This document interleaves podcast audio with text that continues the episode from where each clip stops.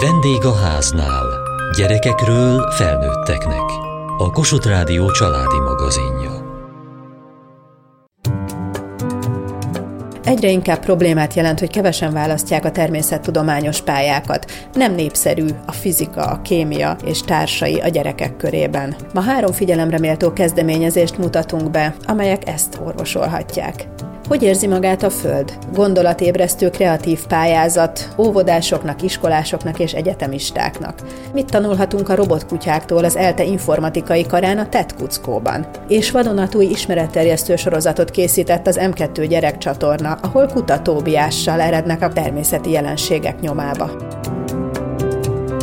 Reményiné dr. Runyó Anna, az Apor Vilmos Katolikus Főiskola matematikai, természettudományi és informatikai tanszékének a vezetője, és Pázmány Ágnes művészettörténész, a vizuális kultúra tanára a főiskolán találták ki a Földnapján meghirdetett pályázatot, Hogy érzi magát a Föld címmel. Kik voltak a célközönsége ennek a pályázatnak? Eredetileg a főiskolai hallgatókat kívántuk megcélozni, aztán úgy gondoltuk Pázmány Ágnes kolléganőmmel, hogy szélesebb körben is érteklődhetnek ez iránt a pályázat iránt, és öt korcsoport részére hirdettük meg végül a pályázatot, tehát óvodások, kisiskolások, felső tagozatos, középiskolások és a felsőoktatásban hallgatók részére. Részben arra voltunk kíváncsiak, hogy hogy tekintenek a környezetükre a gyerekek, az ifjú felnőttek, mennyire érzékelik a környezetünkben lévő problémákat, mennyire tudják ezt kifejezni, illetve látnak-e esetleg megoldást, vagy mennyire tudnak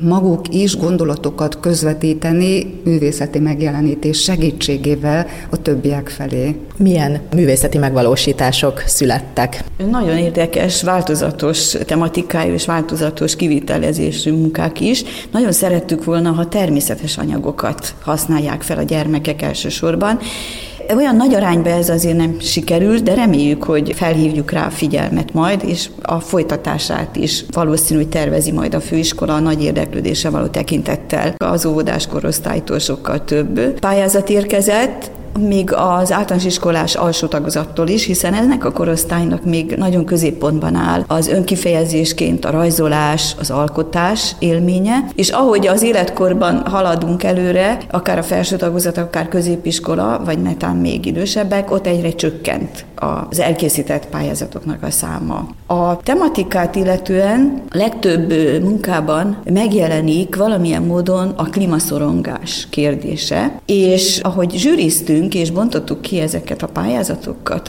a csomagolásokból, egyre inkább arra jutottunk, hogy a klímaszorongást a kisebb gyermekek nem negatívan élik meg, hanem van egy olyan lehetőség, hogy ez a félelem az ismeretlentől átcsatornázódhat egy pozitív érzésbe és egy pozitív cselekvési irányba. Vagyis abba, hogy valamit tenni kell, és van értelme tenni.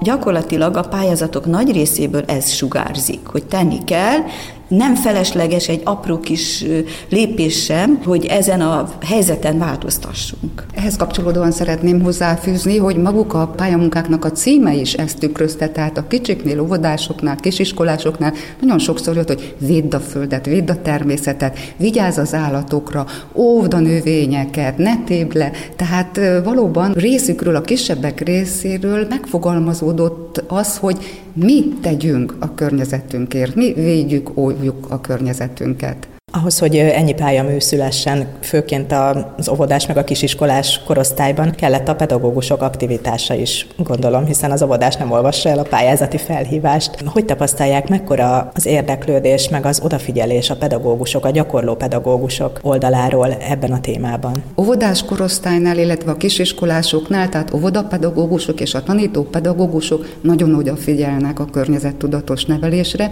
Pontosan ezért a lehetséges pályázatokon programokon részt vesznek, a foglalkozások alkalmával beleszövik ezt a fajta értékrendet, és ez nagyon-nagyon üdvözítő. Sajnos a későbbiek folyamán aztán ugye a felső tagozatban már ez visszaszorul, és hát utána már tulajdonképpen az egyénen múlik, hogy mennyire keresi a környezettudatos megvalósítási lehetőségeket. Tehát úgy gondolom, hogy a felső tagozatos korosztálytól kezdődően sokkal több figyelmet kellene fordítani a pedagógusoknak, pedagógusnak is, és természetesen hát az alaptantervnek is, hiszen hogyha van egy kötelező alaptanterv, amiben nem férnek bele a pedagógusok, plusz még környezettudatosság szempontjából, akkor nagyon kevés az, aki felvállalja. Önöknél itt a főiskolán, éppen a természettudományi tanszéken, a hallgatók tantervében mennyire van jelen az ismeretanyag, amire szükségük van nyilván, hogyha ők szeretnének a gyerekekkel majd később gyakorló pedagógusként ebben a témában is haladni. Szerencsére benne van kötelező jelleggel is, vannak olyan kurzusok, ahol megjelenik a környezettudatosság.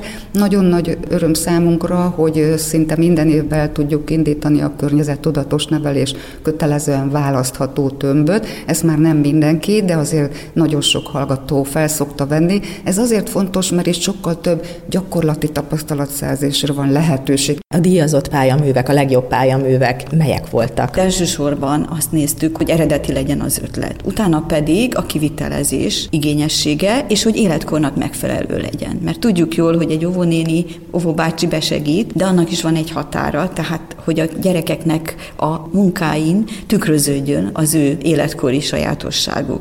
És azt is tudjuk, hogy a kicsiknél itt szóban jöttek már az óvodások és az alsó tagozatos gyerekek, ugye őket még az érzelmeik nagyon irányítják, és a nagyoknál meg jobban bejön tulajdonképpen az értelmi, a gondolkodási oldal. Az ő számukra igyekeztünk úgy meghatározni témákat vagy technikákat, hogy akár videót is küldhettek, vagy animációt, tehát volt lehetőségük akár kísérletezni is különböző ilyen vizuális és virtuális eszközökkel is. Van-e személyes kedvencük? Nekem nagyon tetszik a papírmasés földgömb, ami hát megmutatja egyik felén a pozitív, másik felén a negatív dolgokat. Például a föld egyik felén ugye a sok szemét, az mindenképpen hulladék, ugye felhalmozása szomorúvá teszi a földet, a másik felén viszont ugye tisztaság, védjük az erdőt, tehát megvannak, ott vannak a fák, azok pedig hát a pozitívumát fejezik ki. A középiskolások, illetve a felsőoktatásban hallgatók között több kis kisfilm volt, illetve vers.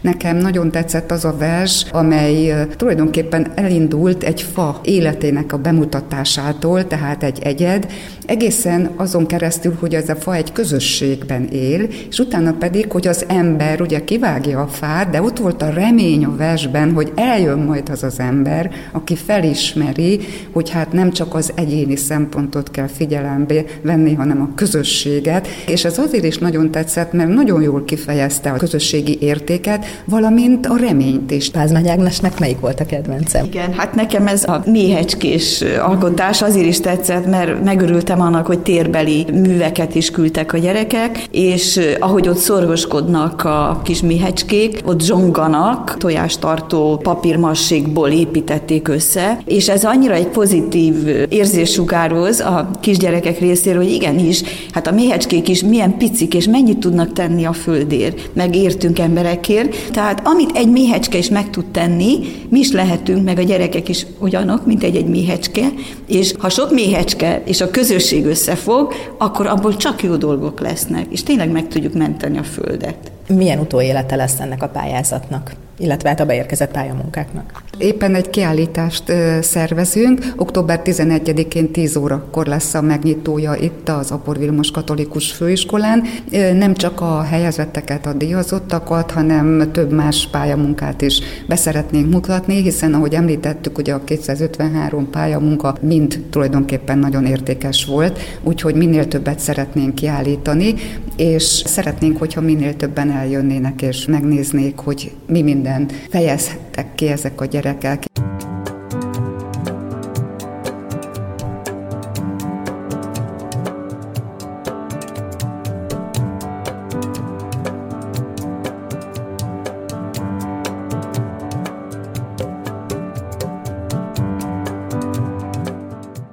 Turcsányi Szabó Márta, az ELTE informatikai karán az oktatási innovációért felelős dékáni megbízott, és egyben a TET Kuckó vezetője is. Amit az informatikai karon egy külön sziget. Inkább emlékeztet egy általános iskolának, vagy akár egy óvodának a játszó részére. Hogyan kerül a plüsmaci, vagy a plüsmajom, meg a nagy ö, piros labda az informatikai karra? A TET kuckónak több feladata is van. A TET az a T kukac T, tehát technológia által digitálisan segített tanulást jelzi. A kuckó pedig egy kicsit utal arra, hogy eltér minden más tanteremtől. Itt gyakorlatilag azt szeretnénk bemutatni, hogy így is lehet tanulni, sőt így kellene ilyen informális módon olyan körülmények között, ami, ami egy élményt ad önmagába is, és olyan tárgyakkal körülvéve, ami szintén élményt, és olyan módszertannal, ami élményt ad a tanuláshoz. És ezt próbáltuk megvalósítani a kuckóban. Kik a szerencsések, akik ezzel élhetnek? Az informatikus hallgatók? Gyakorlatilag mindenki, aki megfordul nálunk az informatikai karon. Az informatikai hallgatók, akik intravénásan tanulják az informatikát. Ők is, akik olyan technológia gazdag órákra jönnek, hogy fejlesztők, például a szoftvertechnológia fejlesztők, ők olyan környezeteket fejlesztenek, olyan szoftvereket is ebbe benne, ami elősegíti az élmény alapú tanulást és a mindennapi életet. Tehát itt a hallgatók a, a saját életüknek a javításával is, is találkoznak, hogy hogyan tudják ezt élvezetesebbé tenni. Mert én úgy gondolom, hogy nem csak az óvodásnak, meg az iskolásnak kell élményként átélni a tanulást, hanem az egyetemistának is joga van ehhez, és és, szeretnénk is megteremteni ezeket a környezeteket. Tehát akkor nem csak a monitornézésről van itt szó. Igen, igen, és ez talán a berendezési tárgyak is már sugalják, hogy nem csak erről van szó. Menjünk is be, igen, szerintem nézzünk körül. E, igen, talán először most itt bejöttünk a konyhán keresztül, ami egy nagyon fontos pont, mert e, hiszen itt, hogyha kell, akkor tudnak e, én enni is a hallgatók, tehát lássák azt, hogy már egy ilyen mindennapi használatban lévő terem is van, ami ráadásul festőeszközökkel is el van látva, hiszen ez a labor, ez egy STEAM labor is, ugye a STEAM az a Science, Technology, Engineering, Arts és Mathematics, ami a tudomány, technológia, mérnöki tudomány, a művészet és a matematikát jelenti, és ezt mi nagyon komolyan gondoljuk. Szeretnénk a művészetet is bevenni, hiszen digitális művészet az egy nagyon-nagyon elterjedt iparág. És ebbe persze a különböző vegyes eszközök is bele tartoznak. Tehát az, hogy itt paletta és ecset és festék van, az is természetes. És aztán az első szoba, amiben be tudunk menni, itt az A betű az nagy, az arts, tehát ez itt a művészetek irányából közelíti meg az informatikát. A másik terem, ahol a T betű a nagy, ott a technológia irányából közelíti meg. Ha egy kicsit beljebb lépünk, akkor itt fogjuk felállítani a stúdiót. Szeretnénk ilyen ismeretterjesztő műsorokat készíteni a hallgatókkal és az oktatókkal együtt, és aztán látjuk, hogy itt ez a piros terem, aminél hát eleve lehet látni, hogy nagyon sok piros dolog van. Babzsák fotelre hasonlító kényelmes fotelek. Igen, meg a székek is pirosak, sőt, még egy esernyő is az is piros, tehát itt megpróbáltuk ezt megvalósítani, ezt a színmintát, meg labdák, hiszen nem csak székekre lehet ülni, hanem labdán is, mert az nagyon jót tesz a gerincnek. Több helyen vannak tévék, minden termet felszereltünk hibrid ö, oktatásra, úgyhogy ö, szinte teljesen mindegy, hogy a diák az itt van, vagy pedig ö, otthon van. Természetesen motiváljuk őket arra, hogy bejöjjenek, de itt a pandémiás időszakban ez nagyon fontos volt. Így ez a terem olyan asztalokból és olyan fiókokból, fiókos szekrényekből is van kialakítva, amelyek görgősek, tehát egy-egy foglalkozáshoz vagy csoportmunkához oda gördítik azt a asztalt, amelyekben benne vannak azok az eszközök, amire éppen szükségük van. És aztán meg lehet nézni, hogy mik vannak a a szekrényekbe, hát itt szinte mindenféle, amivel kreatív módon ö, lehet foglalkozni és megismerkedni az informatikával. Rögtön látjuk, hogy különböző fajta robotkutya van. Négy kerekük van, illetve hát ennek a kicsinek, igen, igen, ő egy kutya? Ő, ő is egy kutya, igen, ő a Myro, és hát ő az Aibo, aki több mint 18 éves. Nem látszik rajta. Ugye, hogy nem látszik rajta, és mi nagyon büszkék vagyunk rá, hogy, hogy itt élhet velünk. Ugye 18 évvel ezelőtt kutatáshoz vette kollégánk, és aztán mikor már kiüregedett ebből a kutatásból, akkor nagy örömünkre mi megkaptuk, és borzasztóan népszerű tagja a laborunknak, és szinte minden hallgató és minden gyerek, aki idejön, szeretne egy robotkutyát. És én pedagógiai vénával úgy gondoltam, hogy én nem szeretném, hogy a fiatalok csak robotokban gondolkodjanak, és ezért szereztem be Maját, az igazi kutyát, aki majdnem akkora, mint Ájbó, csak éppen nem fekete, hanem fehér, és máltai sejem kutyus. És nagyon aranyos a kutyus, tényleg gyönyörű hófehér szőre van, és nagyon kis barátságos. Hagyta nekem, hogy megsimogassam, pedig most először találkoztunk. Igen, ő nagyon barátságos, és pont ezért próbáltam alaposan megválogatni, hogy milyen kutyust hozok ide, hogy össze tudják például hasonlítani, hogy hogyan viselkedik egy robotkutya, és hogyan viselkedik egy igazi kutya. Ugyanakkor hogyan tudjuk lemodellezni a kutyának a viselkedését egy ilyen mesterséges kutyában. És aztán lehet látni ilyen kisebb, egyszerűbb robotokat, meg VR szemüvegeket, meg kinektet, meg tableteket, mobiltelefonokat, mindenféle kisebb kamerákat, és filmkészítő eszközöket, amivel hát a gyerekek bármi olyasmit, amihez a mindennapi életben már hozzá tudnak férni, ezek ilyen egyszerűbb eszközök, amiket fel tudnak használni, és nagyon izgalmas digitális anyagokat tudnak készíteni, úgymond a művészet oldaláról megközelítve egészen széles korosztálynak van bejárása ide ebbe a kuckóba. Kik jönnek még, és hogyan alakul, vagy hogyan szervezik számukra a foglalkozásokat? Az informatika szakos hallgatók, azok fejlesztik a környezeteket, az algoritmusokat, a programokat, a tanárszakos hallgatók pedig a módszertanokat, hogy hogyan lehet élvezetes foglalkozásokat ezzel megvalósítani, és aztán fél év végén pedig hívjunk iskolákat, illetve osztályokat, akin ezeket kipróbálják. Nagyon érdekes látni, hogy mennyire felszabadulnak a hallgatók attól, hogy ezt a környezetet látják, attól, hogy itt egy kicsit felszabadultabban mozognak és beszélnek, és gyakorlatilag el se akarnak menni az óráról. De nem csak ekkor hívunk, hanem nagyon-nagyon sok eseményünk van. Ugye a kutatók éjszakája lesz most, ha mindenkit szeretettel várunk, mint minden más intézmény is. Ilyenkor gyerekek, nagyszülők, szülők jönnek el.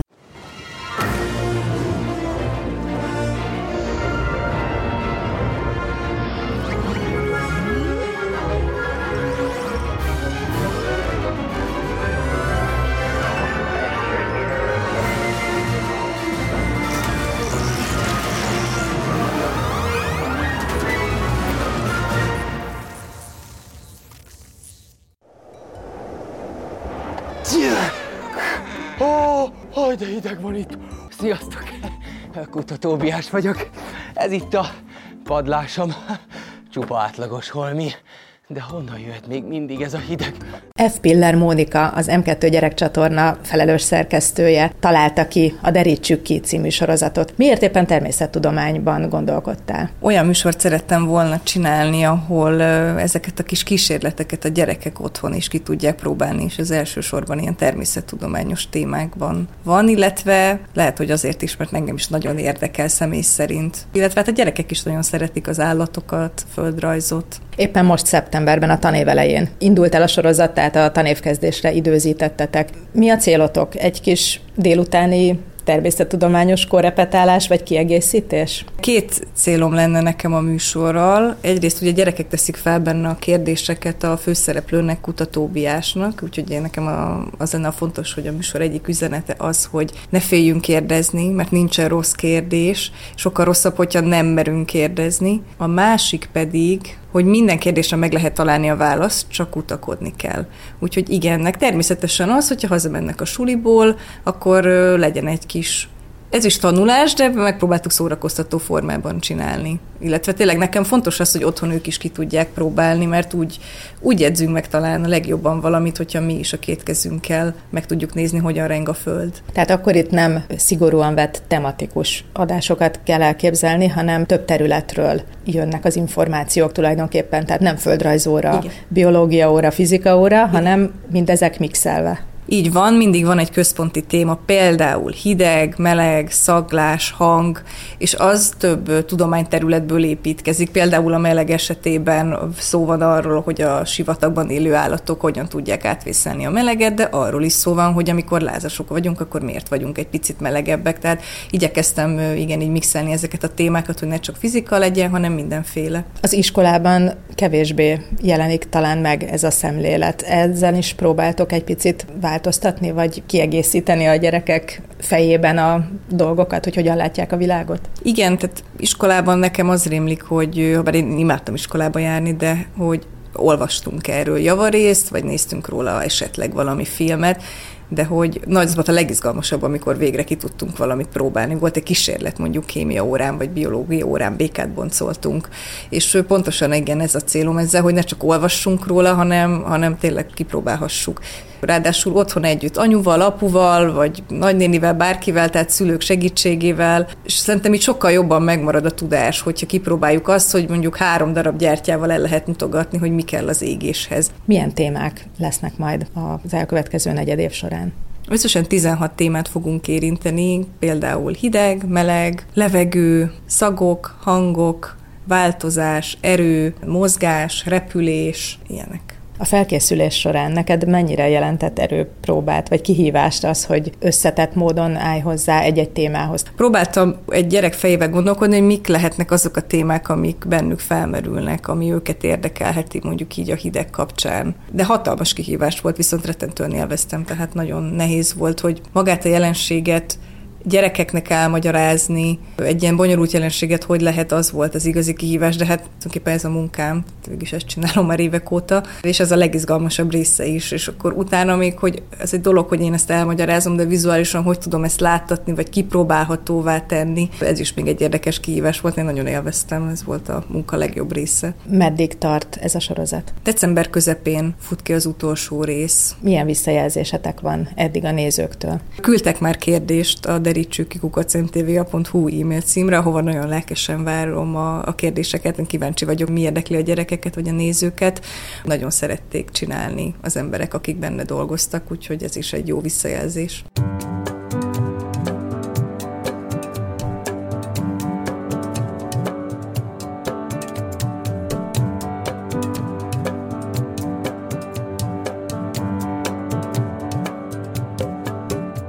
Mai adásunkban három olyan új kezdeményezést mutattunk be, amely segít közelebb hozni a gyerekekhez a természettudományok világát. Keressük a legkedvesebb magyar népmesét. Szeptember 25-éig várjuk ötleteiket, hogy a Magyar Népmese napján, szeptember 30-án meghallgathassák a legszebbiket az Esti Mese műsorában. Este 8 óra 10 perctől a Kossuth Rádióban az önök választása alapján. Szavazhatnak a 061 30 759 67 00-ás üzenetrögzítős telefonszámon, vagy a Magyar Népmese napja kukac mtva.hu e-mail címen. Kövessék műsorunkat podcaston, vagy keressék adásainkat a mediaclick.hu internetes oldalon. Várjuk leveleiket a vendégháznál kukac mtva.hu e-mail címen. Műsorunk témáiról a Kossuth Rádió Facebook oldalán is olvashatnak. Elhangzott a vendégháznál. A riporter Hegyesi Gabriella, a gyártásvezető Mali Andrea, szerkesztette a felelős szerkesztő Hegyesi Gabriella.